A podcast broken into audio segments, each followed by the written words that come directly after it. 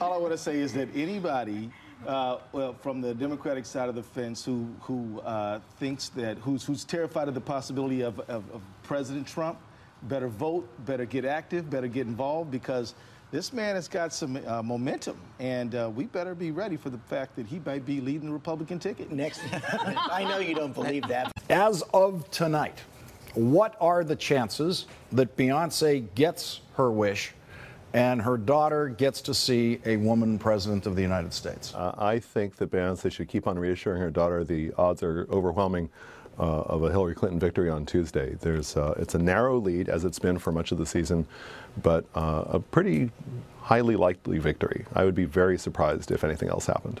Uh, the, your consortium has put out a, a projection of a 99% chance of winning. Is that correct? Yeah we should be careful about probabilities this high because once the probability gets that high, it's not so clear that it matters whether it's 91%, 95%, or 99%. But yes, that's right. The, uh, the probability is high enough that my site is reporting it is currently above 99%. Men vad jag säger är att ta ut alla era besparingar och sätta, och sätt, på, sätta på Clinton. För det finns inte en chans i helvetet att han kan vinna. Det har med demografi att göra. Look at the numbers. The Moody's electoral map projects Hillary Clinton to win 332 electoral votes to Donald Trump's 206. Donald Trump, just last week, he confirmed to the National Review that he is again considering a run in 2016. Do it. Do it. Look, look at me. Do it.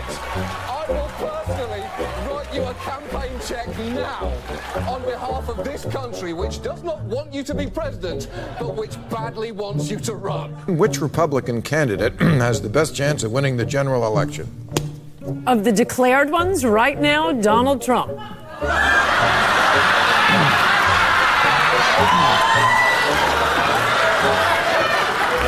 President Obama will go down as perhaps the worst president in the history of the United States! Exclamation point at real Donald Trump. Well, at real Donald Trump, at least I will go down as a president. So right now we have Hillary's about a 75 or an 80% favorite. We have different versions of the forecast you can look at. Poll has Hillary Clinton up by double digits nationally, 12 points, 50 to 38, a four-way race. Clinton leading in Florida, Clinton leading in North Carolina, Clinton leading in Ohio, Clinton leading in Nevada. I could go on and on and on. Uh, I continue to believe Mr. Trump, will not be president. And so, right now, Mr. Trump, to answer your call for political honesty, I just want to say you're not going to be president, all right? It's been fun. It's been great. I love you. But, But, but come on, come on, buddy. We have a major projection right now. Donald Trump will take Ohio.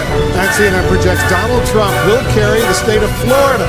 Huge win for Donald Trump. Donald Trump, uh, we project, will win in Kentucky, in Indiana, with its 11 electoral votes. West Virginia, Oklahoma, Tennessee, Mississippi, South Carolina, Alabama, North Dakota, uh, with its three electoral votes, and South Dakota, Texas, Arkansas, Louisiana, the state of Montana, North Carolina, Georgia, Iowa, Utah, Wisconsin, Arizona, Kansas with its six electoral votes, Nebraska with its five electoral votes, and Wyoming with its three electoral votes. Sorry to keep you waiting, complicated business. Det, var, det här var ju eh, nice.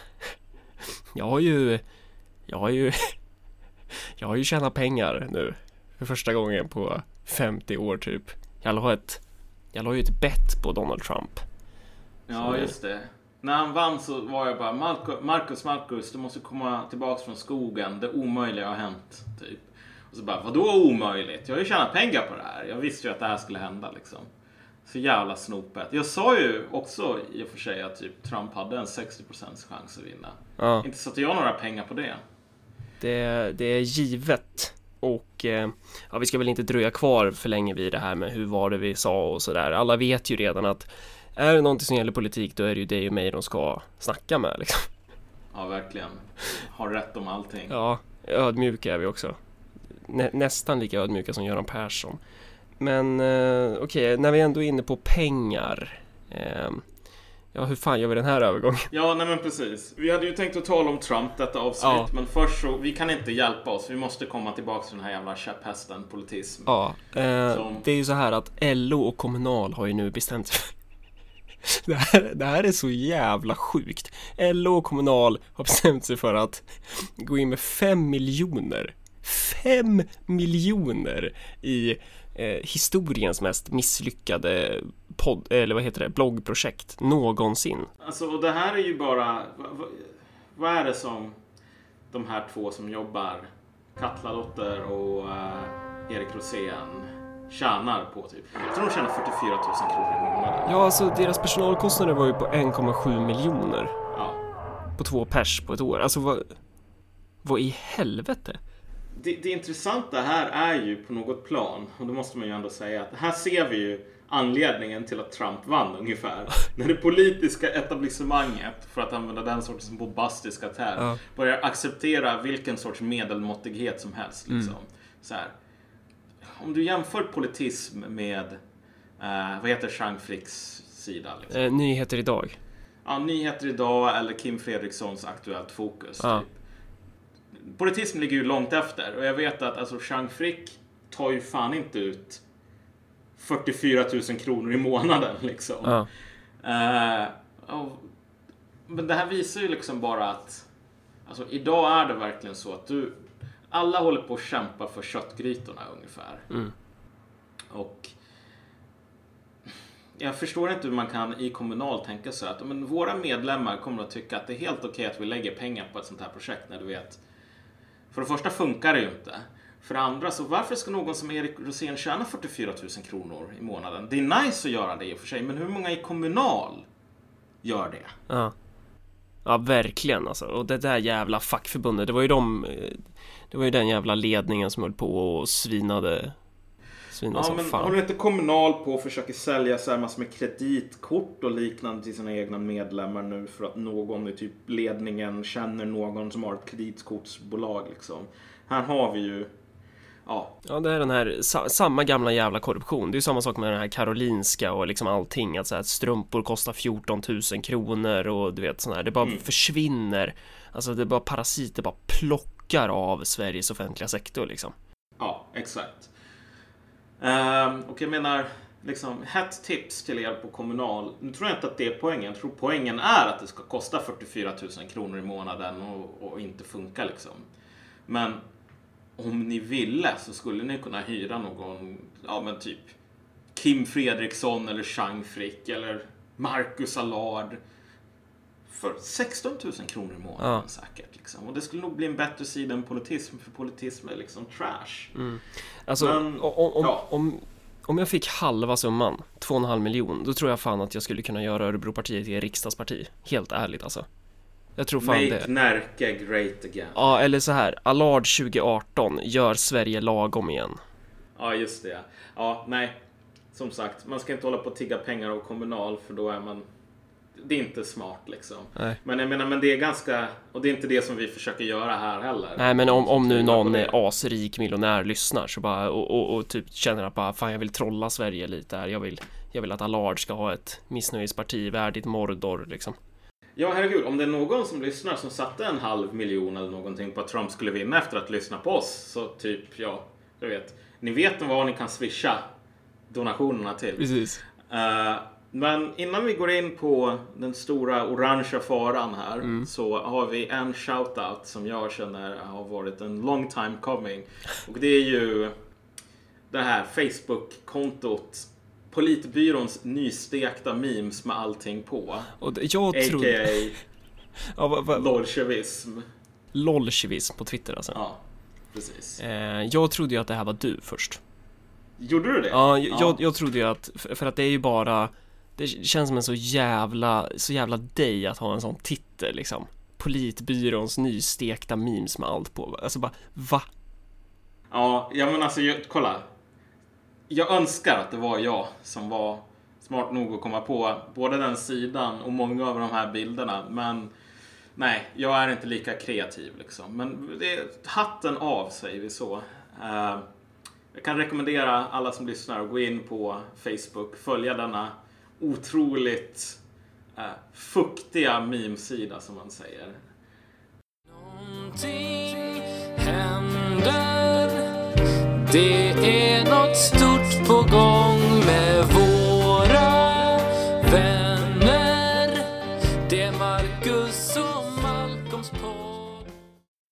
Då är det ju så här att Donald Trump har gått och blivit president eh, och det har ju blivit eh, shitstorm av bara fan. Alltså, nu, nu kanske inte jag har eh, så många galningar på min Facebook längre, men, men jag har sett andras Facebook-feeder faktiskt.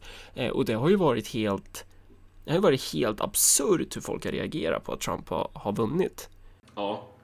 Alltså det är ju så här, snack om att nu är Hitler vid makten. Ja, jo men precis. Och det har varit så här, vad ska man säga?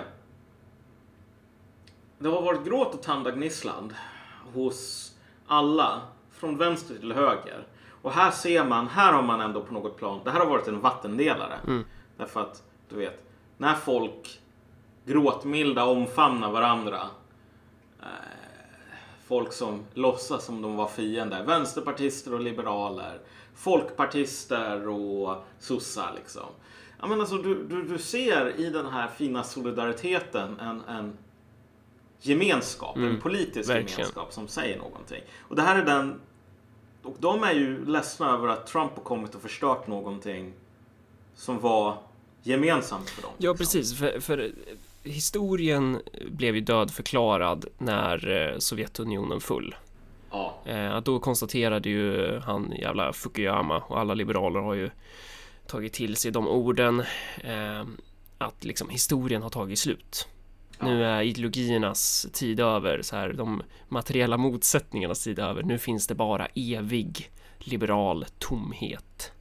Ja, Fukuyama är smart. Det märker man om man lyssnar på honom. Ja. Så liksom, läser man den här boken som han skrev på det här temat, The End of History, så säger han att The End of History kommer att vara en ganska sorglig och kass plats. Liksom. Alltså det kommer inte att vara ett utopi. Alltså han används ju som liksom på ett annat sätt kan man Ja, säga. men det, jo men precis, men det är lite grann så här. När Sovjetunionen föll Ja. så tog ehm, liberalismen den värsta aspekten hos liksom marxism. Mm. Vilket är den här slöa typ att, ja men okej, jag står på rätt sida av historien. Mm. Liksom. Så jag behöver aldrig tänka därför att jag vinner automatiskt Mm. förr eller senare. Och jag menar idag, om du kallar dig själv progressiv, vilket många, både inom, då ska man säga, typ Folkpartiet och vänstern gör. Så här, jag är progressiv, jag står för liksom rätta värderingar. Det är ju också samma tro, så här, allting kommer att gå framåt. Så Fukuyama själv sa ju end of history. För det första var det inget bra och för det andra så tror jag inte längre på att det någonsin kommer att vara liksom, hända. Men inga liberaler fick ju med mot. Liksom. Eh, en, eh, vad ska man säga, kronliberal, vad ska man ha? Vi måste ha någon benämning på det så här framstående liberaler. En, en kungsliberal kanske. Eh, Wolodarski. Han twittrade ju. Just det, en, en ganska, en, en tweet som fick mig att, att le. Ja, jo, precis. Eh, och det var ju det här 89 till 2016. Eller om det var Det 91 till 2016, men det kanske Ja. var 89, jag vet inte fan. En epok är över. Det är en ny tid nu. Liksom. Ja. Och jag tror att han har helt rätt. Det här är, det här är den viktigaste grejen med Trumps seger och det som förklarar det mesta av den här gråten och tandaglisslan är ju att Trump slog sönder någonting ganska viktigt, vilket var en illusion om att systemet var odödligt. Så här. Att du kan inte utmana det konsensus som gäller.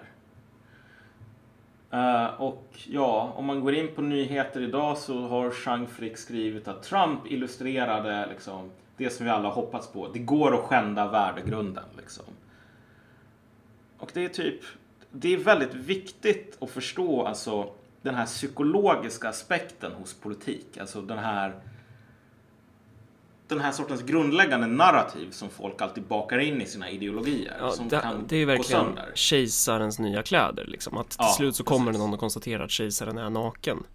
Ja. Eh, och det är väl det som är grejen med Trump för att vi vet ju, vi kommer ju snacka lite mer om hans politik sen, men vi vet ju ändå inte riktigt hur, hur stor politisk förändring det är. Men bara den här lilla grejen om att man kan smula sönder mainstream medias berättelse på det här sättet.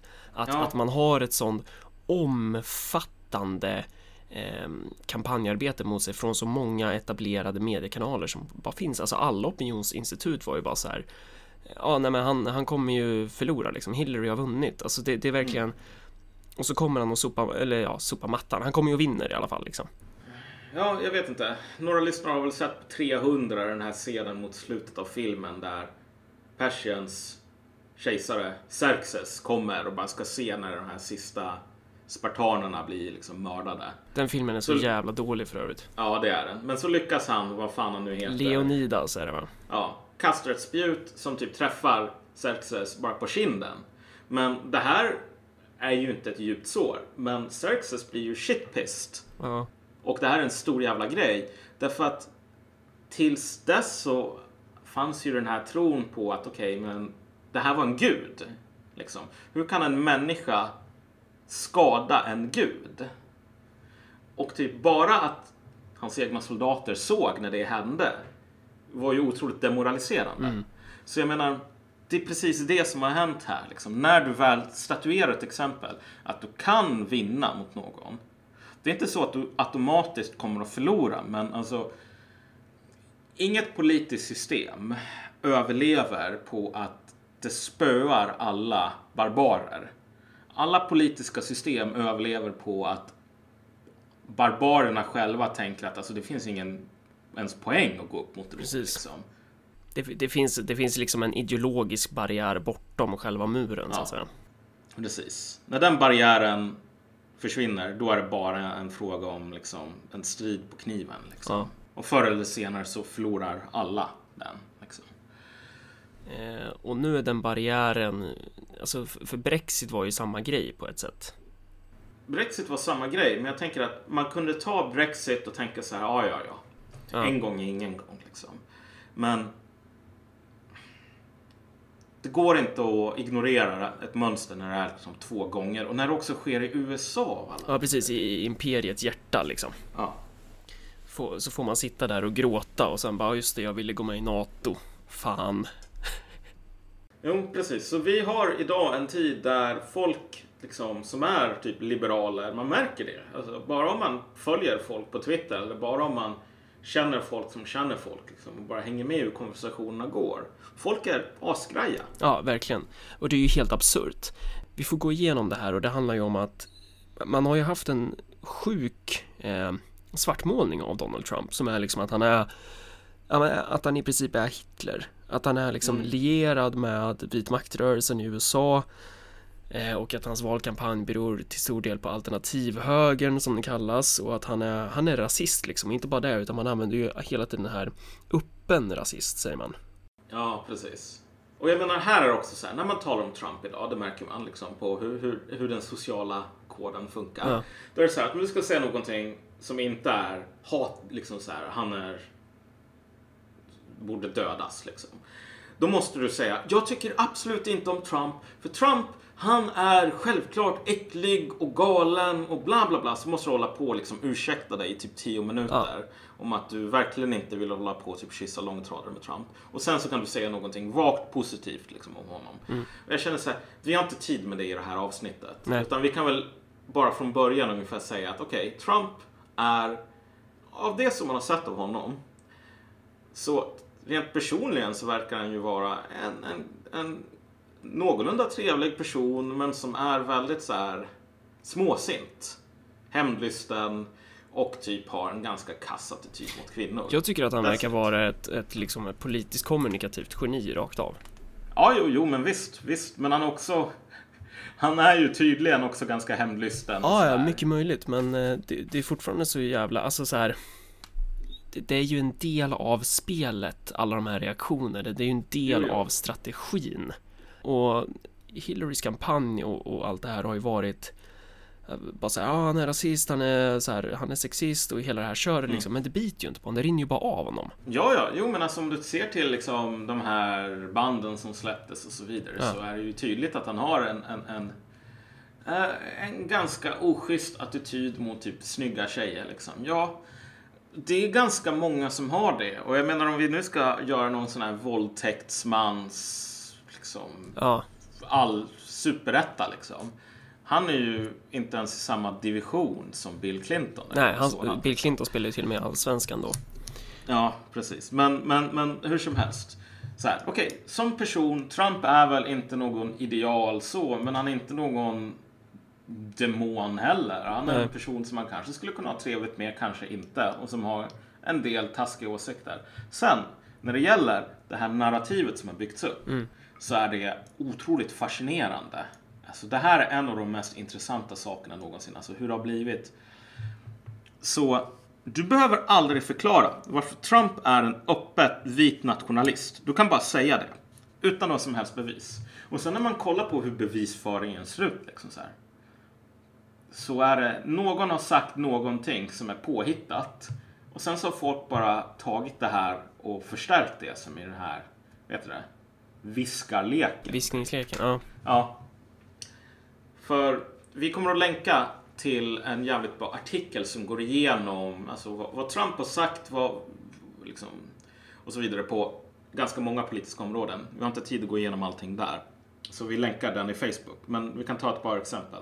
Ska vi, vad börjar vi med då? Ska vi börja med det här med vit maktrörelsen eller? Ja, precis. Eh, och då så är ju liksom snacket om att så här, hans valrörelse var Dels att han fick endorsement från KKKs ledare som då i en intervju ska ha svarat att så här, sionistmedia ljuger, jag har inte gett mitt stöd till Trump. Ja. Det här, det här kommer jag ihåg. Alltså, det var ju David Duke, som han heter, Ja. eh, sa någonting positivt om Trump som man sen förvandlade till att han hade sagt Trump är min presidentkandidat. Vilket David Duke själv säger att han inte sa. Så David Duke säger en sak som sen blir till en endorsement i media. Mm. Och sen så håller folk på att fråga Trump i så här två veckor. Det finns en skitbra YouTube-video som Just det. heter Will he disavow? Det vill säga, ska han ta avstånd? Ja, precis. Där det är bara så här. David Duke, eh, den här David Duke kommer upp. Så här, en gång år 2000 så säger Trump han är en jävla dum rasist. Mm. Jag tycker inte om honom. Sen liksom 2008, han är en dum rasist. Jag tycker inte om honom. Och sen så börjar det så här 2015, 2016. Så är det så här 20 intervjuer där var, varje person säger Jag förstår inte. Varför har du inte tagit avstånd från så här David Duke? Mm. Varför har du inte tagit avstånd från KKK? Stödjer du de här? Va? Jag tog avstånd från dem i morse, jag tog avstånd från dem igår.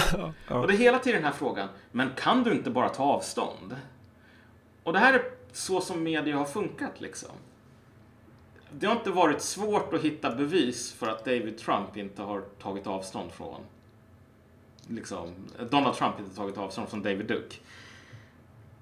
Men det ignoreras Ja. och så fortsätter man. Det är det här klassiska liksom häxbränningspropagandamaskineriet som man bara maler på med sin agenda helt enkelt. Mm. Eh, Det är också snack om att säga, men hatar han mexikaner och det här. Och det där är ju också en grej. Jag tänker bland annat på den här muren som man snackar om. Som ju Ja, blev just det. världens grej. Och jag fattar inte, alltså det är ju redan en jävla mur längs med Ja. gränsen. Och inte nog med det- det. Trump har ju nu sagt att han kommer deportera tre miljoner eh, illegala invandrare.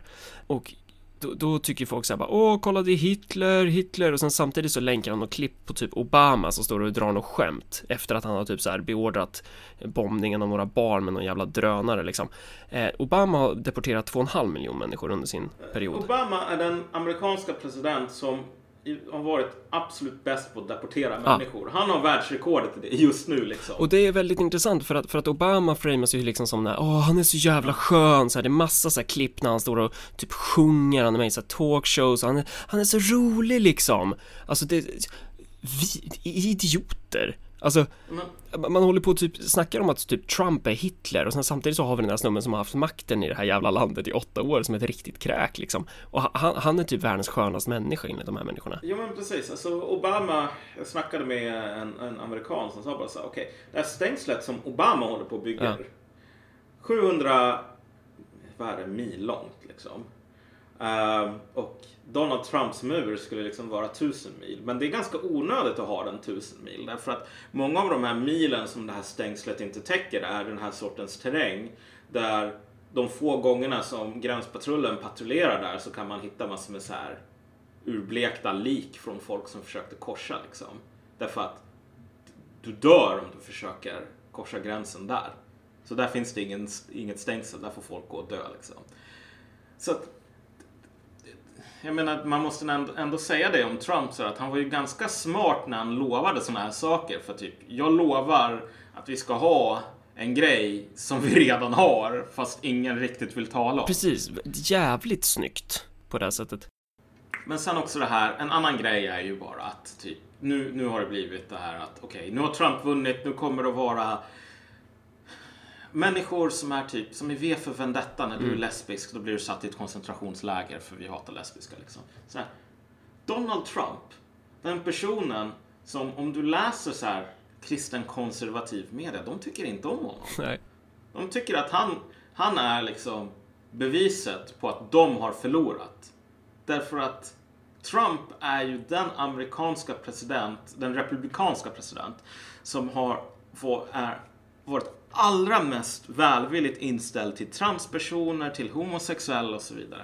Sen att hans vicepresident Mike Pence inte tycker det, det är liksom en sak. Men jag menar, det här är en president som när han blev vald till republikan, alltså republikanska nominerade, så sa han så här, typ att vi måste verkligen skydda vårat HBTQ-community. Mm. Därför att de är lika viktiga och lika underbara som alla andra amerikaner. Och det är så himla fint att vi har ett land där du kan vara öppet eh, eh, HBTQ utan att bli förföljd. Och det är en av de finaste sakerna med Amerika. Liksom. Give me a fucking break. Att den här personen skulle liksom skicka brunskjortorna. Folk som är gay. Varför skulle han ens bry sig om Det, dem? det, samma grej, han har ju varit i så svarta kyrkor och snackat om liksom att eh, Ja men att han, han brinner för kampen eller vad fan det är han har sagt liksom Det här gamla klassiska käpphästen liksom Mm. eh, Men ändå så går ju snacket då att han är ju Han är ju öppet rasist, han hatar svarta Ja. människor Nej men alltså det har blivit, det här har blivit en meme. Mm. Att Donald Trump är en jävla demon. Och det som man bör fundera, när, alltså, när bevisen för att typ Donald Trump, okej, han är öppet vit nationalistisk. Han är öppet så här, hatisk mot latinos. Okej, om du har en person som är öppet vit nationalistisk som säger så här att svarta personer har varit de som har kämpat allra hårdast för USA i alla dess krig liksom sedan befrielsen. Svarta personer har gjort otroligt mycket för det här landet och fått otroligt mycket skit och nu idag så demokraterna ser dem bara som röstboskap och typ tar dem inte på allvar och bryr sig inte om deras problem. Och det tycker jag att vi borde ändra. Okej, om det är öppet vitna, liksom så här, döda alla svarta. Vad är det någon som säger så här? Jag tycker svarta är mindre värda. Liksom, vad placeras det ens på skalan? Ja precis, vad gör, man med, vad gör man med begreppet rasism då om man redan har smetat ut det så pass över Trump så att det liksom saknar ett djup? Det finns ju, det finns ju inget innehåll kvar i princip. Ja, det absolut mest löjliga här, men, men det visar ju också på hur, hur den här memen funkar. Du vet, Donald Trump är antisemit. Ja, ja den är ju helt jävla sjuk. Det är ju till och med nassarna är ju, det, det är ju liksom deras största nackdel med Trump att han, att han stödjer. Ja, Donald, Donald Trump, alltså en person som vann liksom i så här massor med enkäter över vilken amerikansk presidentkandidat kommer att se allra mest till Israels intressen och det judiska folkets intressen. Det är en person som har en dotter som har konverterat till judaism. Mm. Det är en person som har varit så här fått massor med jävla utmärkelser för att han har gjort så himla mycket för den judiska diasporan och för landet Israel. Och ändå så håller folk på att säga att han är antisemit. Ja, helt jävla... Och då blir det så här, någon säger, men han håller på att tala om eliten. Mm. Så här, bankirer som håller på och fifflar. Och vi vet ju alla vilka de är. Am I right guys? Så här. Han hatar judar för alla vet att typ de som styr USA, de är judar. Och det är bara så här, vad fan håller du på att säga här egentligen liksom? När du ska försöka få det till att Donald Trump är antisemit Mm. för att han typ tycker att Goldman Sachs är dåliga och han tycker att det finns en elit i Washington, säger du. Ja, okej, judarna styr faktiskt allting. Mm. Men det är rasistiskt att påpeka det. Bara, nej, nej. Det är ju du som har massor med föreställningar om judar här i så fall. Men nu när vi har varit inne på, på den här memen Trump. Återigen, vi länkar en artikel om det här. Den är ganska lång men jävligt bra. Går igenom det här på ett mycket resonligt sätt. Som jag rekommenderar att alla läser, för det sätter saker i perspektiv. Men jag tänker att vi går över till att snacka lite grann om de här myterna som finns kring hur Donald Trump vann. För det, Ja. det kopplar in i det här. Och det, en av dem är ju den här tron på att all, den så kallade alternativhögern skulle ha gjort så att Trump vann. Eh, och man... Meme, magi. Ja, precis. Eh, och ja, hur ska man förklara alternativhögern? Det är väl i princip bara ett gäng, eh, vad vill man kalla dem? Internetaktivister liksom. Ja, herregud. Du skulle ha gått in på 4chan efter att Hillary Clinton äh, sa den här grejen om typ grodan Pepe är som liksom vit nationalistisk symbol och liksom alt-right som den här mörka kraften som håller på att ta över världen. Du går in på 4chan som är liksom eh, Moss Eisley Spaceport för the alt-right. Så sitter alla bara och säger så här, vet du vad, okej. Hillary Clinton, vi är jävla arbetslösa basement dwellers som håller på kollar på anime-serier, lättklädda tjejer eh, och postar memes. Så här, vad fan är felet på dig? Som ägnar ett tal åt oss som om vi vore en seriös politisk kraft. Ja, det är faktiskt väldigt intressant för att för grejen är att de är ju inte så jävla många. Hur kan de vara? Hur många kan de vara liksom? 50 000 pers kanske? Och det låter ju ganska men- mycket i typ så svensk kontext, men det blir 0,02 procent i amerikansk eh, kontext. Ja, precis. Och jag menar, jag tror att den siffran är väldigt i överkant. Och sen Ja. när det gäller så här Ku Klux Klan, hur många medlemmar de? Typ 3000? 6000 typ tror jag. 6000. Det beror på hur man uppskattar det. De, de Ja. ger inte ut sina egna medlemsregister av någon anledning. Nej. Men det är mellan olika uppskattningar, antingen 3000 eller 6000. Och det är så här, det har skrivits kanske en tio gånger fler nyhetsartiklar om Donald Trumps kopplingar till KKK Ja. än vad det finns KKK-medlemmar liksom. Så ja, men för att återgå till de här myterna om hur Trump vann. Det har ju varit alla de här, så här när man ska försöka analysera valet så är det folk som säger sådana här saker som att ja, men han vann på grund av rasism. Han vann på grund av sexism. Och bla bla bla. Men det är ju alltid så efter de här jävla grejerna att det, det, det är ju aldrig något nytt man kommer med där utan det är ju Nej. de Man har ju på förhand bestämt sig att vissa vill ju sitta och snacka om så här Det här handlar ju om klasskamp och vissa tycker att så här Det här handlar om eh, eh, rasism och sen sitter ju någon annan jävla idiot och tycker här men det här handlar om snoppar Ja, just det. Nu ska vi inte gå in på Fredrik Virtanen för då kommer jag få ett jävla psyk. Han är ju inte, Men han är inte ensam där dock Nej, Nej. det är han inte. Men, men hur som helst, alltså. Det, det, är bara, det, det är lite sorgligt för man har fått ta del av ganska många sådana här hippa vänsteranalyser av valutgången. Där folk postar någon sån här bild på någon statistik från en exit poll och så drar de massor med slutsatser från det. Och så märker man att det, folk har ju faktiskt väldigt lite koll på hur amerikansk politik faktiskt funkar. Mm. Alltså, så här, för det är en av de här siffrorna som har använts. Jag tycker att det är väldigt intressant att vänstern är kanske de som är mest så aggressiva när det gäller att försöka säga att vet du vad? Politik handlar inte om ekonomi. Det här valet handlar inte om ekonomi. Det handlar om någonting annat. Mm. Ekonomi spelar ingen roll.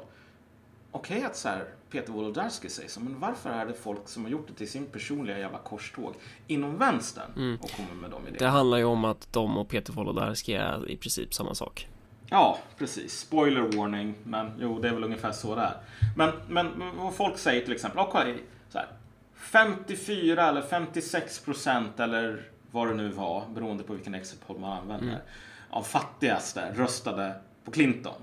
De röstade inte på Trump. Det vilket betyder att Clinton objektivt är de fattigaste kandidaterna. Bara så här, Nej, därför att amerikansk politik funkar så att man pinkar ut revir, man kommer överens med sin motståndare om att okej, i delstaten Alabama så ska all politik handla om svarta mot vita.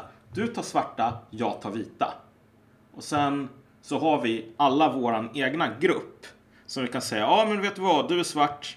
Om Republikanerna vinner, då kommer liksom, de döda alla svarta. Oj, du är vit. Om Demokraterna vinner så kommer de döda alla vita. Ja, framförallt så finns väl det här maskineriet, alltså den här klientelistiska maskineriet. Exakt, Och att du exakt, har liksom tentakler ut till olika kyrkor, ut till olika föreningar och sen som bara har du liksom vasaller under där som bara röstar lydigt. Så. Och det, det här såg man ju när Sanders förlorade stort i dem, liksom bland, bland svarta ehm, i primärvalen.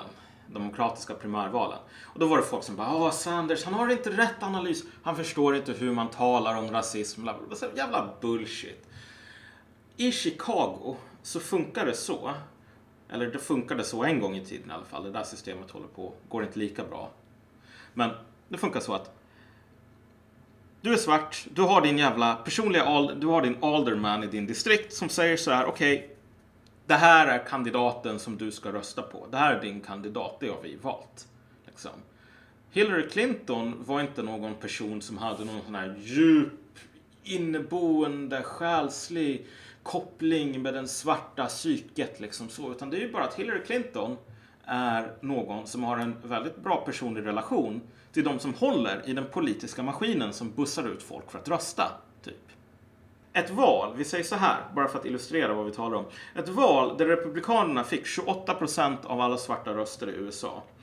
Jag tror att det finns ganska många vänstermänniskor i Sverige som skulle säga, ja vet du vad, det här illustrerar fortfarande att Demokraterna, liksom, Republikanerna hatar svarta, de är rasistiska mot svarta. I själva verket så betyder det att, nej tvärtom, att det här är ju väldigt, väldigt, väldigt höga siffror för Republikanerna. Precis. Det är otroligt höga siffror. Får du 28 procent av svarta som republikan, då är det ett tecken på att du har ett så starkt budskap som talar till svarta så mycket så att det är till och med starkt nog att slå hål på den här maskinen av klientalism eh, och liksom politisk bara korruption som Demokraterna har hållit på och utvecklat i jävligt många decennier. Jag tror att många i Sverige förstår nog inte den grejen att, att det finns i, i en sån utsträckning. För att jag tror inte att vi, vi, vi, håller ju på att se det här också då med invandrardiasporer framför allt då som röstar och organiserar på vissa kandidater då. Men, eh, och det kommer ju komma mer och mer tror jag. Eh, Men det här är ju väldigt etablerat i andra, i många andra länder. Ja, i USA speciellt. Men när, när någonting bryter de trenderna Mm. Så är det stort. Det behöver inte vara så att en majoritet av fattiga röstar för Trump. Nej. Det som hände det här valet, vilket gör att man kan bordlägga den här diskussionen om typ, ja men Trump är de rikas kandidat. bla, bla, bla, så här. Att, kolla, normalt sett, i normala fall så är Republikanerna partiet för de rika, Demokraterna är partiet för de fattigare. Mm. Det är inte så att det är 100% rika som röstar på Republikanerna, 100% fattiga på Demokraterna. Men det här är liksom the way it goes. Det här valet så gick en väldigt stor del av fattiga hoppade från Demokraterna till Republikanerna. Och en inte lika stor, men en, fortfarande en väldigt stor del eh, rika hoppade från Republikanerna till Demokraterna. Och framför allt så var det personer som upplevde att de hade fått det sämre. Så var det, jag tror det var 70-80% som röstade på Republikanerna. Ja, och sen rent konkret om man ser till hur det amerikanska presidentvalet fungerar med det här elektorsystemet. Så Trump vann därför att han kunde hålla kvar de här kärnstaterna, de som republikanerna brukar sitta säkert i båten i. Men han kunde också vinna delstater som Michigan, Mm. typ Pennsylvania. Alltså så här, rostbältstater där Ja, de här gamla kolgruvorna liksom, där Hillary Clinton har stått och sagt bara vi ska se till att vi ska se till att göra alla kolgruvarbetare arbetslösa. Och Donald Trump bara, vi ska öppna kolgruvorna igen. Ja, men precis. Jo, och sen också de här nedlagda stålverken, Ja. allting sådant i typ Michigan och så vidare. Och här har du alltså ställen, och det här visar ju bara på jävla idiotiskt den här diskursen om det här var vi, white supremacy liksom. Inte nog med att Trump aldrig har sagt white supremacy är någonting bra, Mm. svarta är dåliga, det har han aldrig sagt. Men bara så här att det här är många av de distrikten som han vann och som gjorde att han kunde vinna hela Michigan. Det var distrikt som hade röstat så här 62 procent på Obama Mm. förra gången. Liksom. Och nu röstar de majoriteten på Trump. Ja, det, lå- det låter som ett gäng riktiga rasister alltså. Ja, riktiga rasister som i, när valet stod mellan en svart och en vit person, eftersom Ja. de hatade svarta så mycket, så valde de den svarta personen två gånger i rad. Och sen när valet står mellan två vita personer, då illustrerar de sitt hat för den underlägsna negerrasen genom att rösta på en vit person. Wow. Ja, jo. Så, så visst, det har varit jävligt mycket så här mytologier om att ja, men det här är bara rasism och så vidare. Mm. Och jag tror att vänstern håller på med det här. Många av de här i den här Wolodarski-vänstern. Då har ju hon Maria, vad heter hon, Maria Sveland eller? Ja, just det. Var det. Väl, det är väl din personliga favorittext nu kring det här, är det inte så? Ja, Maria Sveland på ETC skrev ju att det här är ju, det här visar ju bara att det amerikanska folket är så himla galet och så himla hatiskt mot kvinnor. Så att de väljer en galen clown framför världens mest kvalificerade kvinna liksom. Hillary Clinton, om hon var en snubbe så skulle ingen, eller jo, de skulle väl låta henne, om hon fortfarande var en Clinton i och för sig. Mm. Men alltså, Hillary Clinton är en otroligt dålig kandidat. Ja, alltså det här är ju en människa som ligger bakom, vad fan är det, fem krig. Hon sitter i tv och bara skrattar åt typ hur Gaddafi har blivit så här våldtagen med en kniv i arslet. We typ. came, Så jävla we saw, anständig he människa. alltså. died. Jo, jo, en väldigt anständig människa. Och sen är det också så här att en majoritet av typ vita kvinnor röstade på Trump. Ja. Är det här människor som motiveras av hat mot det egna könet? Verkligen, typ? Mm. Eller är det kanske så att ehm, kvinnor har olika intressen, typ? Mm. För jag... jag, jag kolla. Nu, nu vet vi, vi lever i det här identitetspolitiska paradigmet och jag ska inte försöka ha, låtsas att jag har något tolkningsföreträde. Men jag kan komma med någon sorts gissning här om hur många kvinnor tänker. Typ många kvinnor i Appalachien och liknande. Så här. Gissningsvis så har väl många av dem varit utsatta för typ snubbar med ungefär samma attityd när det gäller att tafsa på folk som typ Donald Trump. Tycker inte att det är så himla kul. Tycker inte att det är så himla kul att en presidentkandidat är så. Men de här människorna tänker väl ungefär så här att vad är chansen att jag någonsin kommer att bli tafsad på av Donald Trump? Ganska låg. Och vad är chansen att jag kommer råka illa ut av typ Clintons politik? Så här, liksom mer krig, alltså den här status quo som vi har sett. Mm. För människor som har det, som är typ, har det dåligt, så är inte frågor om identitet och självförverkligande kanske de viktigaste. Det är sådana här frågor som har jag mat på bordet? Mm. Det blir så här tråkigt, typiskt de här jobbiga marxisterna att glida ner i det här materialistiska diket igen nu alltså. Och försöka Ja. förklara saker och ting utifrån en annan ståndpunkt än idealistisk. Jo, men du vet, jag, jag kan väl bara säga så här, ja. Jag skulle knappt kunna tänka mig ett liv utan memes och roliga animeserier, bla bla bla. Men jag kan säga så här. Om typ Lenin vaknade upp från de döda imorgon och Mm. sa så här. Äh, anime är dåligt, jag hatar memes. Jag menar så här, kolla okej. Det, det skulle ju vara tråkigt. Okej, vad är poängen? Det skulle så? vara tråkigt, men så här. Gissningsvis så finns det väl människor som är kapabla att tänka så här, ja ah, okej, det här är en dålig sak med Lenin, han tycker inte om memes. Ja. Sen så finns det massor med andra saker som kanske är viktigare än memes. Liksom. Ja, det- materiella spelar roll, det är det du försöker säga. Ja, precis. Eller att de här frågorna som folk som Lena Dunham tar upp, eller Maria Sveland, som för övrigt är så totalt jävla kass.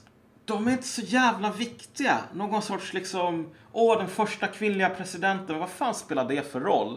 Om jobbet som kvinnlig president liksom går ut på att göra folk arbetslösa Mm. På de här ställena där folk redan är 40-50% arbetslösa. Liksom. Nej men alltså det är mycket bättre bomb som spränger barn i luften om det är en person med en vagina. En feministisk utrikespolitik, ja, det är vad hon skulle föra. Det, det blir bättre då. of freedom.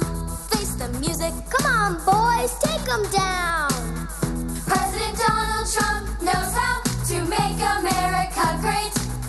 strength or get crushed every time.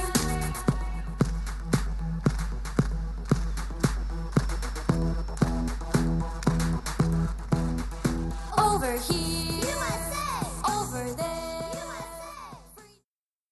liksom, för att knyta upp säcken här. Så många av de här myterna tror jag man måste uppfinna idag. Alltså att det här med, ja det här visar att för vad man säger från vänsterns sida när man säger det här handlar bara om rasism. Mm. Det är ju typ, egentligen, det är något som makalöst. Det att du kan ha områden, du har en 30% arbetslöshet. Du har alltså en dödlighetsepidemi som får aids-katastrofen att se ut som ingenting liksom. Du vet på den tiden där om du var homosexuell så var chansen ungefär 0,0% att du inte kände någon som höll på att dö i en mystisk, hemsk sjukdom liksom. Eller att, för så var det ju ett tag. Men om du tänker dig den dödligheten som var när liksom aids var nytt och ingen brydde sig och folk bara dog vind för våg. Den är ingenting mot vad den är i liksom Appalachien. Kortfattat, det går väldigt dåligt för väldigt många människor. Ja, Liksom. du, har, du har otroligt hög arbetslöshet, du har jättestora problem med så här, drogmissbruk, ehm, folk som dör av så här fentanylöverdoser och så vidare. Och tänk vad vänstern säger då när man säger så här, ja men det här är bara rasism. Mm. Det är typ att du kan leva i ett sånt område där du har all, all den här sociala morbiditeten.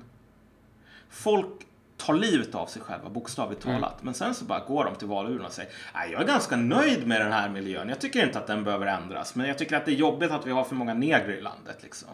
Give me a fucking break. Ja, typ. men det är ju faktiskt vad de här människorna tror. För att de förstår, alltså de, de kan ju inte sätta sig in i den här liksom situationen, inte då för att det finns någon slags så här identitetspolitisk barriär att de är inte de här människorna utan bara för att de vill inte förstå det.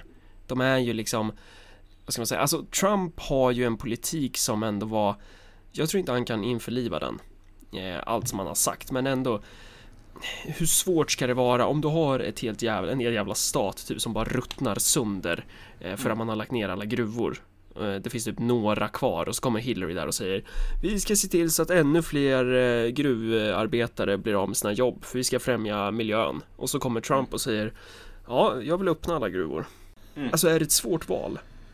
Nej, nej men precis. Och liksom, vilken värld skulle man ens kunna leva i där folk i den situationen inte skulle rösta med någon, vad de uppfattar vara sina intressen liksom. Och få ett slut på lidande. Typ. Och det är också för att hela Trumps, om vi glider in på det här så sakta men säkert, typ handlar ju om ett motstånd mot globaliseringen. Ja. Men, men innan vi gör det, så om, vi har ju redan pratat om allt höger, men jag tycker det är väldigt intressant hur allt höger nästan tar på, alltså den här alternativa högern tar på sig äran för Trumps seger. Ja. Det är ganska kaxigt alltså. Och, och Ja, alltså det är väldigt också ironiskt. väldigt intressant hur man typ jublar över det här. Det liknar ju, vi snackade om det här innan liksom, att det liknar ju Obama Alltså hur vänstern satt och typ var helt överlyckliga när Obama vann 2008. Att det är liksom Ja. en motsvarighet där. Obama sa ju från början så här. Jag tycker folk i vänstern de är dumma i huvudet och konstiga. Eh, jag är inte vänster. Jag håller inte med vänstern. Jag tycker inte om att bli kallad vänster för jag är inte det. Och ja, nej, vänstern suger. Och så har du massor med människor i vänstern som bara ah Obama, wow, så progressiv liksom. Han är typ socialist. Ja, och så röstar, de, röstar man på honom och så folk i, i, i Sverige kissar på sig typ. Av, av lycka och bara åh Obama. Så progressiv. Och så säger Obama, vet du vad, okej nu har ni röstat på mig men jag är inte vänster, jag håller inte med, jag tycker ni är dumma i huvudet, liksom lämna mig i fred ungefär. Och folk fortsätter så här. Åh Obama i typ minst fyra år till. Och Donald Trump är alltså en person som säger så här. Jag älskar det mexikanska folket. Det enda problemet är att alltså, illegal invandring, det är inte de bästa människorna från Mexiko som kommer, det är de sämsta. Och jag tycker att svarta får för lite cred för allt de har gjort för USA. Eh, och jag vill vara en president för alla amerikaner och liksom äntligen ena oss och så vidare. Och så har du så här människor som sitter bara, "Åh, han, han är egentligen en vit nationalist, han tycker egentligen om den vita rasen. Bla, bla, Ja, eller kanske inte så, men typ att så här ändå, ja men det här är en seger för oss, typ, det här eh, hjälper oss att flytta fram våra positioner och det, fan vad naiva Jo, jo, nej men alltså det finns, det finns så här identitärer som på allvar tycker att Donald Trump är nästan en vit nationalist liksom. Han är, han är bara steget ifrån och säga det som är liksom identitärgrejen, vilket är att okej, raser existerar. Och eh, sann politik måste liksom formuleras utifrån Alltså, identitärerna är ju egentligen bara en högerns identitetspolitik. Ja, alltså det, är ja, så här, verkligen. det är typ black coffee fast omvänt. När fan ska vi dra det avsnittet? Vi ska ju snacka om de där Ja. jävla... Vi får göra det sen. Men, men... Jo, eh, Poängen här är bara så här att du har människor som på allvar sitter och säger så här att okej, Trump är nära oss. Ja. Vi som vill ha en renässans för ett rastänkande bland vita. Alla vita i USA måste börja tänka på sig som att de tillhör samma ras och att fienden är andra raser. Och så har du Trump som aldrig någonsin har sagt så. Som alltid, de gångerna som han har ta, talat om ras, säger att typ rasister är dåliga, jag vill inte ha någonting med att göra med dem och jag älskar alla människor oavsett härkomst. Liksom, så här. Vad tror de kommer att hända? nu kommer ju folk som bevis då eh, på att liksom koncentrationslägren 2.0 kommer inträffa här då i USA anno 2016. Som bevis så kommer man kasta den här, vad heter han? Steve eh, Bannon. Steve Bannon, ja just det, han den här antisemiten. Ja, som, som det heter. Det ja, antisemiten som Det, vad är det han är utnämnd till? De har ju utnämnt honom till något. Han har ju chefstrategist Ah, okej, huset, liksom.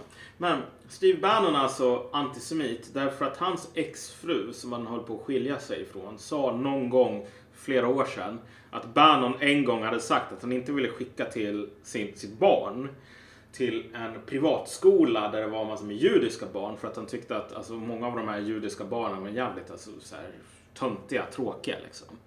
Jag vet inte om det är någon dålig erfarenhet som han hade från någon privatskola när han växte upp. Men liksom, okej.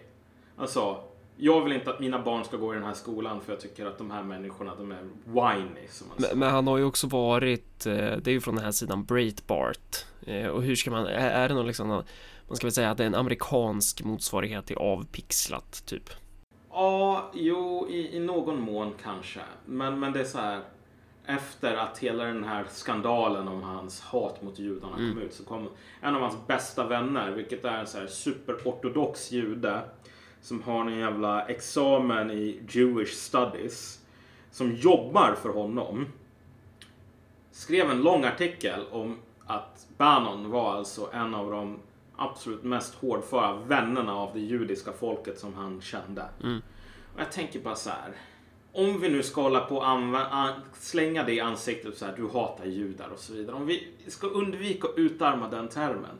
Då kan vi väl använda den på folk som säger, jag tycker typ judar är dåliga, jag tycker de är liksom smuts, jag ogillar dem. Inte här människor som har ortodoxa judiska bästa vänner som skriver långa försvarsartiklar om dem liksom.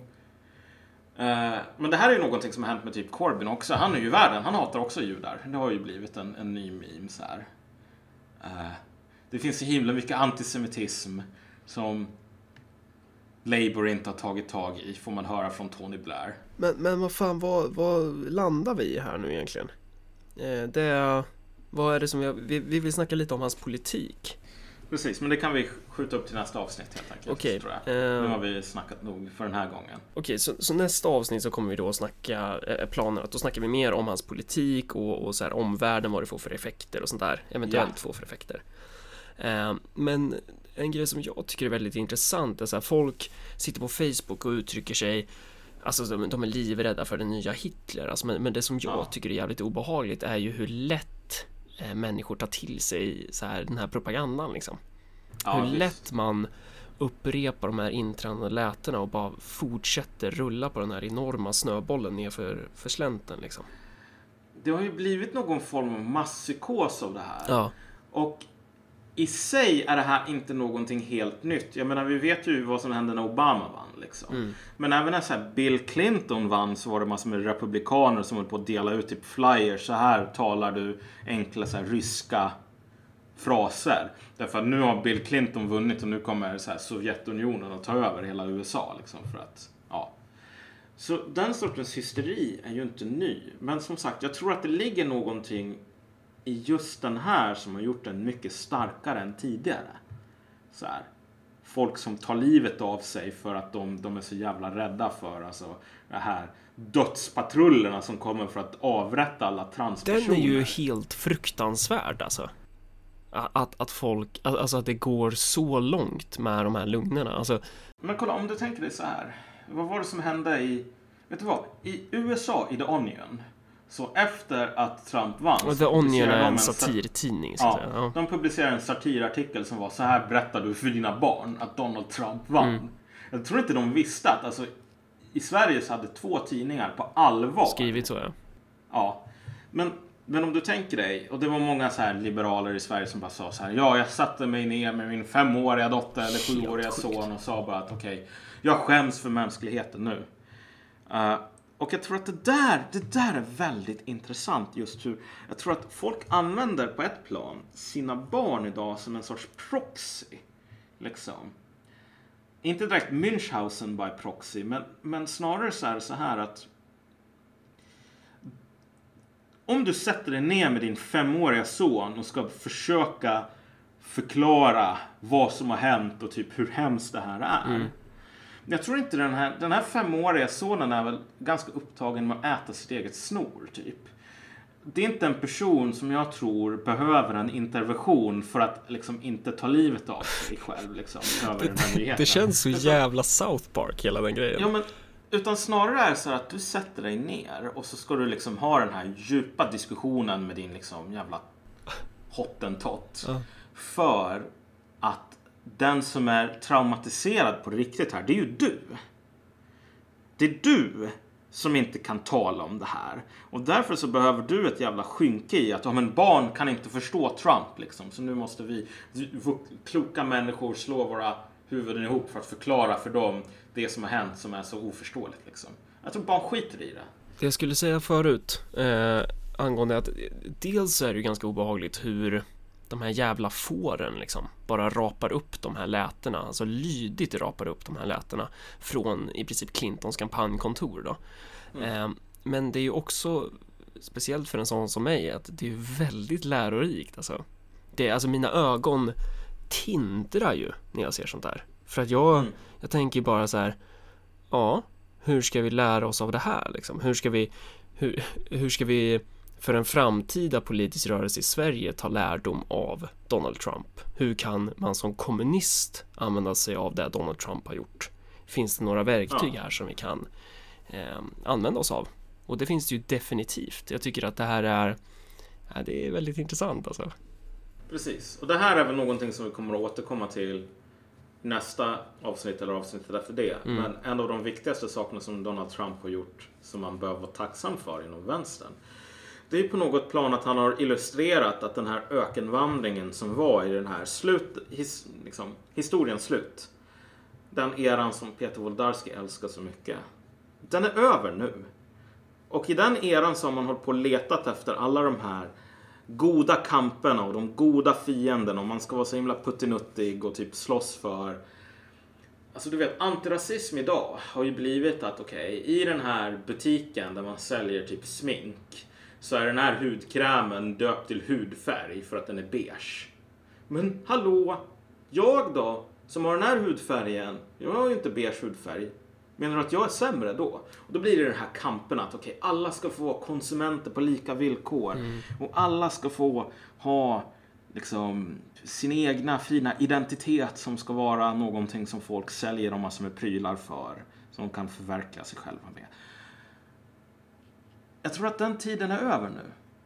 Därför att Nej, det- hur jävla nej. mycket hjälpte identitetspolitiken? Nej, den tiden börjar gå mot sitt slut. Vet du vad? Sovjetunionen var inte över när man förlorade i Afghanistan.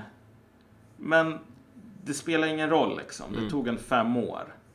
Sovjetunionen var inte över vid alla de här kravallerna i Polen och så vidare. Men det var ett system som ingen längre trodde på Mm. som hade illustrerats vara svagt.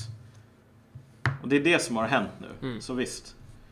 Så, att, Ehm. så att det som man bör göra om man är politiskt intresserad är att dels ta lärdom av hur lätt det är att bara rapa upp där man blir matad av. Men också att titta på själva eh, hur, hur Trump opererade också liksom. Mm.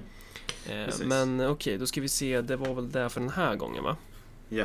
Då ska vi ha någon sån här snack om att man ska ja, dela det här jävla avsnittet, sprid det så vi får fler lyssnare. Eh, och, Jag trycker på eh, stopp nu. Ja, okej. Du trycker på stopp, då får jag prata lite för mig själv här då. Och sen vad är det mer? Man kan eh, swisha en gåva, speciellt om du vann pengar på Donald Trump tack vare spindoktorerna Marcus Malcolm som förutsåg det här. Ehm, ska man swisha till 0790 10 72 23 eller signa upp sig på våran Patreon och donera en gåva varje gång vi släpper ett nytt avsnitt.